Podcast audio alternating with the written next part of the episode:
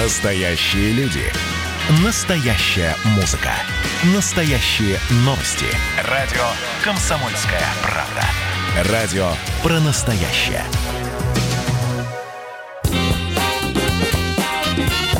Был бы повод. Здравствуйте, я Михаил Антонов. Эта программа «Был бы повод». 5 августа на календаре и рассказ о событиях, которые происходили в этот день, но в разные годы, ждет вас сегодняшней передаче. 5 августа 1662 года в Москве медный бунт. Начинается все с того, что в 1954 году в оборот вводится медная монета. До этого в ходу только серебряные копейки. Это уважаемый металл, который признают не только на Руси, но и за границей. К тому же в этот момент все еще тянулась и конца ей не было видно война с Речью Посполитой, которая требовала все больших и больших расходов. В итоге царь Алексей Михайлович Тиша Ближайший начинает денежную реформу, введя в оборот медные деньги, которые приравнивались по стоимости к серебряным. Налоги собирались серебром, жалование выдавалось медью. Мелкая медная монета поначалу действительно имела хождение наравне с серебряными копейками. Однако вскоре чрезмерный выпуск ничем не обеспеченных медных денег, которые чеканились в Москве, Новгороде и в Обскове, привел к обесцениванию этих самых денег. За 6 рублей серебром давали 170 рублей медью. Несмотря на царский указ, все товары резко подорожали. Иногда человеку просто не продавали товар, если он хотел расплатиться медью. И ко всему появилось огромное количество фальшивых чеканщиков монет.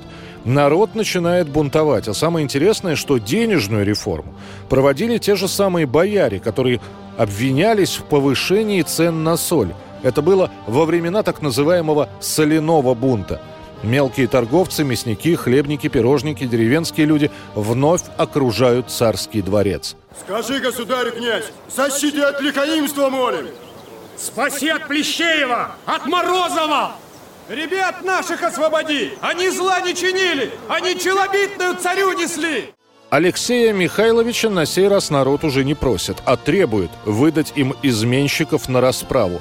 Царь не будет разговаривать с собравшимися, ими займутся стрельцы. Некоторых возмущенных рубят прямо на месте, остальную толпу сгоняют в Москва-реку, в которой множество людей утонет. Кого успеют арестовать, повесят позднее, практически без суда и следствия. Однако все эти события не пройдут бесследно. Итогом медного бунта станет постепенная отмена медной монеты. Уже на следующий год медные дворы в Новгороде и в Пскове будут закрыты. 5 августа 1812 года соединение под Смоленском первой и второй русских армий Барклая де Толли и Багратиона.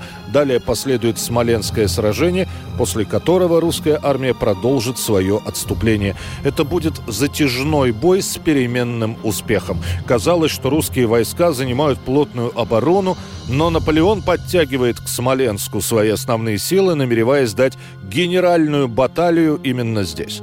А тем временем сам Смоленск обороняют всего 25 тысяч человек у Бонапарта войск в несколько раз больше.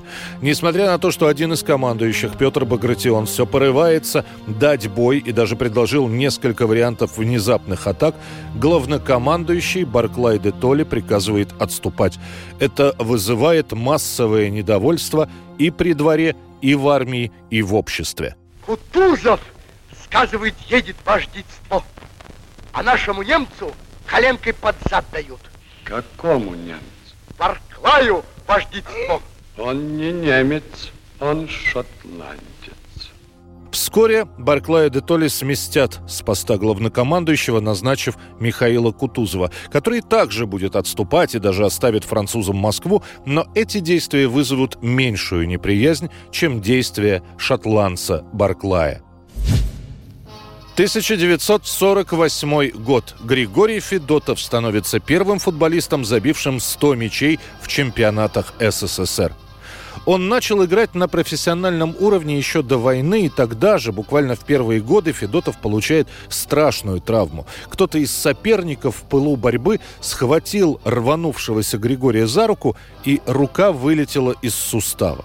После этого Федотов играл исключительно с фиксирующей повязкой, но сама рука очень сильно болела, и футболист был практически постоянно на обезболивающих. Однако теперь, хоть Федотов и избегал столкновений с соперниками, у него оставался убойный по мощности удар. Когда в 1945 году, после окончания войны, возобновили чемпионат по футболу, на поле не было лучшей пары, чем Федотов и Бобров. Сезон 1945 года ознаменовался огромным спортивным интересом. В борьбе за кубок приняли участие 32 футбольных команды страны. 400 лучших футболистов продемонстрировали в этом сезоне превосходную игру и высокий класс своих мастеров. Став лучшим бомбардиром чемпионата страны в 48-м, Григорий уходит на тренерскую работу. Играть на профессиональном уровне он уже не мог. Боли были постоянными, а к анальгетикам еще и добавился алкоголь. Григорий Федотов успеет отпраздновать 41-й день рождения, после поедет в Тбилиси, там ему станет плохо, окажется, что Федотов где-то подхватил грипп, его отправят в, обратно в Москву, где он и скончается от осложнений. После его смерти в 1958 году ЦСКА учредит приз имени Григория Федотова самой результативной команде чемпионата, а в конце 60-х будет создан клуб Федотова, в который включаются футболисты, забившие в чемпионате страны больше 100 голов. 1962 год. В Южноафриканской республике арестован Нельсон Мандела. В заключении ему предстоит провести 27 лет.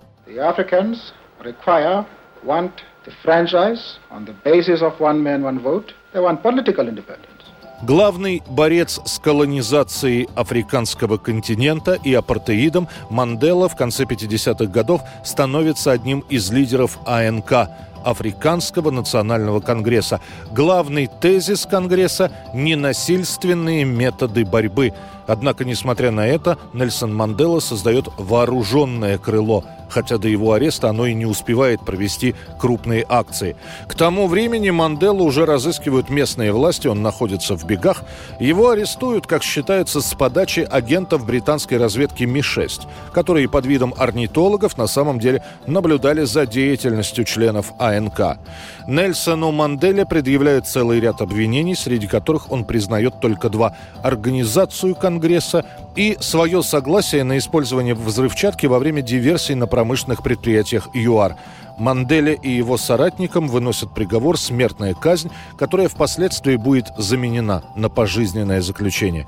Во многих странах мира на долгие годы один из лозунгов «Free Nelson Mandela» – «Свобода Нельсону Манделе».